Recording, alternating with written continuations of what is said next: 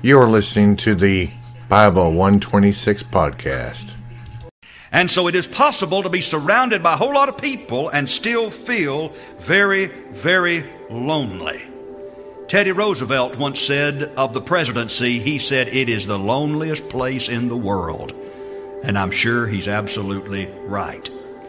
And thought about David, probably in a cave somewhere, trying to to do all that he could to, to hide and keep himself safe and alive from a king who's gone mad, who's obsessed with one thing, and that's killing David.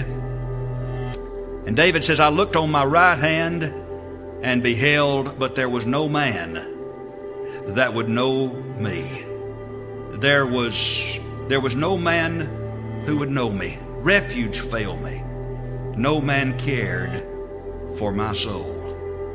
This is a man who is uh, to be king one day. He's a man who is who is um, so very closely, uh, so very closely held in the palm of God's hand. He has a wonderful relationship with God. He is one who has shown tremendous courage in the past, even as a youth, standing before the giant Goliath, and yet he feels so very lonely that no one's there to help him as he seeks to find a place of, of refuge. And so some of those that we think probably would never suffer from loneliness oftentimes are suffering with strong feelings of loneliness. I've told you the story about a man who, who went to the doctor because he was suffering from depression. And he said, to his doctor, he said, Can you give me some medication that will help me? And the doctor said, I could do that, but I want to try something else. Let's, let's see if something else will work. And he said, uh, There is a circus that's going on in the city. And he said, I, I want you to go to that circus. And he says, There's all kinds of entertainment. There's one particular clown. He said, I saw him this week. That clown will cause you to laugh till your stomach hurts. He said, I want you to go to the circus. I want you to be entertained by the circus. And I particularly want you to see that clown and see if that will not help you feel better. And that man looked at his doctor and he said, No, that won't work. Because you see, Doc, I am that clown. I'm the one who needs help. Nobody would thought that clown needed help, but he did. So many who are smiling on the outside may be suffering from loneliness on the inside. And so this is a problem that the Bible addresses. And it's a problem that affects all of us from time to time, and I want us to consider it this morning. Is there some help for loneliness? I believe there is. Genesis 1:27 makes it clear that we're made in the image of God. In fact, according to Genesis 2 7, God breathed into man's nostrils the breath of life, and man became a living soul. And therefore, God is very much interested in you and me. In fact, we realize as we study the Bible that, that the man and the woman, uh, that was the crowning achievement of God's creation. There's a very special relationship that God has with, with people. Uh, humanity is loved by God. Jesus died for the entire world, John 3:16. And so God indeed shows himself to be a social being by creating us in his image, and therefore since we're created in his image, we too have the desire for others. Uh, God said, uh, it's not good for man to be alone. That's the reason he created the woman, to be a helpmeet for man, someone that was perfectly suitable for, for him. And when we when we lose companionship and when we lose friendships and we don't feel loved and we become we become lonely, then uh, that can often oftentimes lead to to severe uh, depression and sometimes early death in people. It can be that severe. Most of the people who suffer from loneliness do so because they no longer feel loved. They no longer feel accepted. They do not believe anyone wants them anymore. If you are suffering from loneliness, you feel as if others have rejected you. And that causes one to feel very insecure about himself. If one is lonely, he most likely has either temporarily or for an extended period of time forgotten his reason for being. And so God reminds us that we were made in his image that we were made to have a relationship with Him. Man possessed a consciousness, a awareness of God, having been created in His image. And according to the second chapter of Genesis, there was not only this beautiful relationship that existed between Adam and Eve, but the two of them had a beautiful relationship with God. Now, what happened?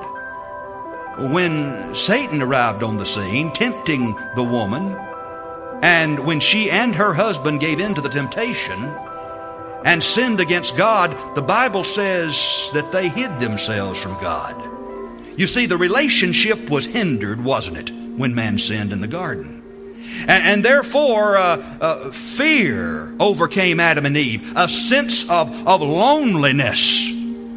We are no longer in a right relationship with God. Now, I want to tell you, we need Him. And we were made to have a relationship with Him. And so Adam and Eve were fearful and likewise lonely because sin had hindered their relationship with their Creator.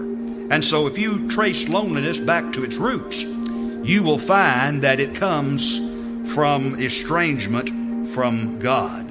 You see, sin can do this to you and me. It can take our focus off of the greatest friend we have, that being Jesus Himself.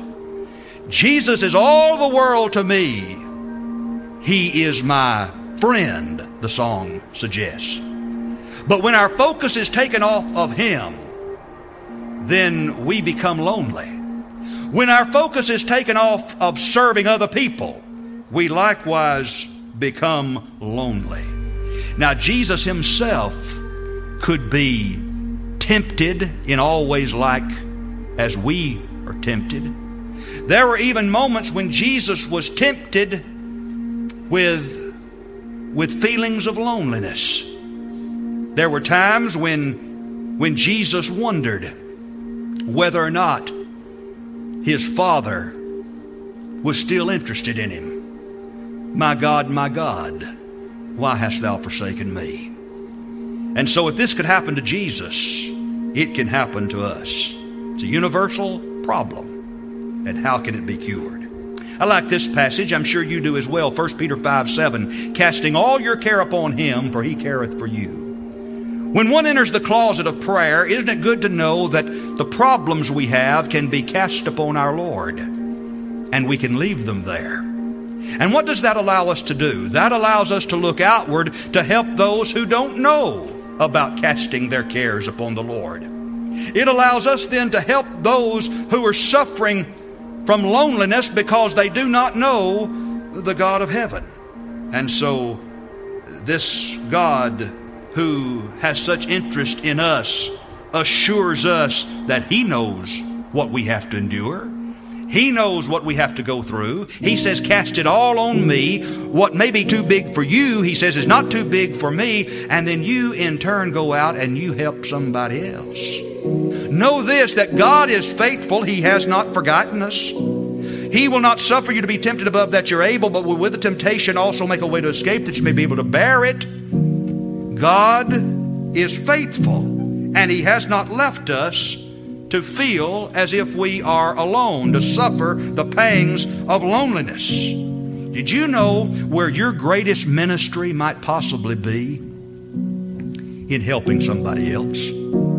I mean, just encouraging somebody else who's in need of encouragement. Maybe it's helping somebody deal with this problem of loneliness. In 2 Corinthians chapter 1, listen to verse 3. Blessed be God, even the Father of our Lord Jesus Christ, the Father of mercies and the God of all comfort. Now, one of the greatest characteristics of God is that He is a God of compassion, isn't it? He is a, God of comfort. And so here pictured is someone who is in distress, but remember, God is the God of all comfort. Now listen to verse 4 Who comforteth us, those of us who are Christians, those of us who are found in Christ, who comforteth us in all our tribulation. For what reason? That we may be able to comfort them which are in any trouble by the comfort wherewith we ourselves are comforted of God. Paul is saying there's some people out here who do not know consolation or comfort. because they don't know God. He says, You know it. So when you suffer, you seek God. And then you go out and help those who don't know anything about the comfort of God. There have been moments when I received that, that call of tragedy. Someone has lost a loved one. And it's happened in an accident. And the family is, is grieving, torn to pieces. I'll do whatever I can to help in that situation and, and, and minister as best I know how. But so oftentimes I think about somebody else who's gone through that similar situation. And I'll call that Christian brother or sister and I'll say, Here is something that has just happened. Can you be of assistance? I know that person to whom I'm speaking is also one who's experienced a similar loss, but has endured, has learned how to triumph in Christ, and no one I've ever asked has ever let me down. Each one has always said, I'm on my way to help that person who's suffering. That's a fulfillment, isn't it, of 2 Corinthians 1 4. You go having learned how to endure through your own pain, and by depending on God, you go and comfort the one who needs the comfort. And that must bring a lot of relief to somebody to know that somebody who has faced a similar a similar kind of tragedy can share in my pain and have some idea of what I'm having to endure. Thank you for listening to this podcast. You can see more podcast on anchor.fm forward slash Bible 126. Also, there is a feature there where you can sponsor or make a donation to this page. Thank you and stay tuned for more episodes.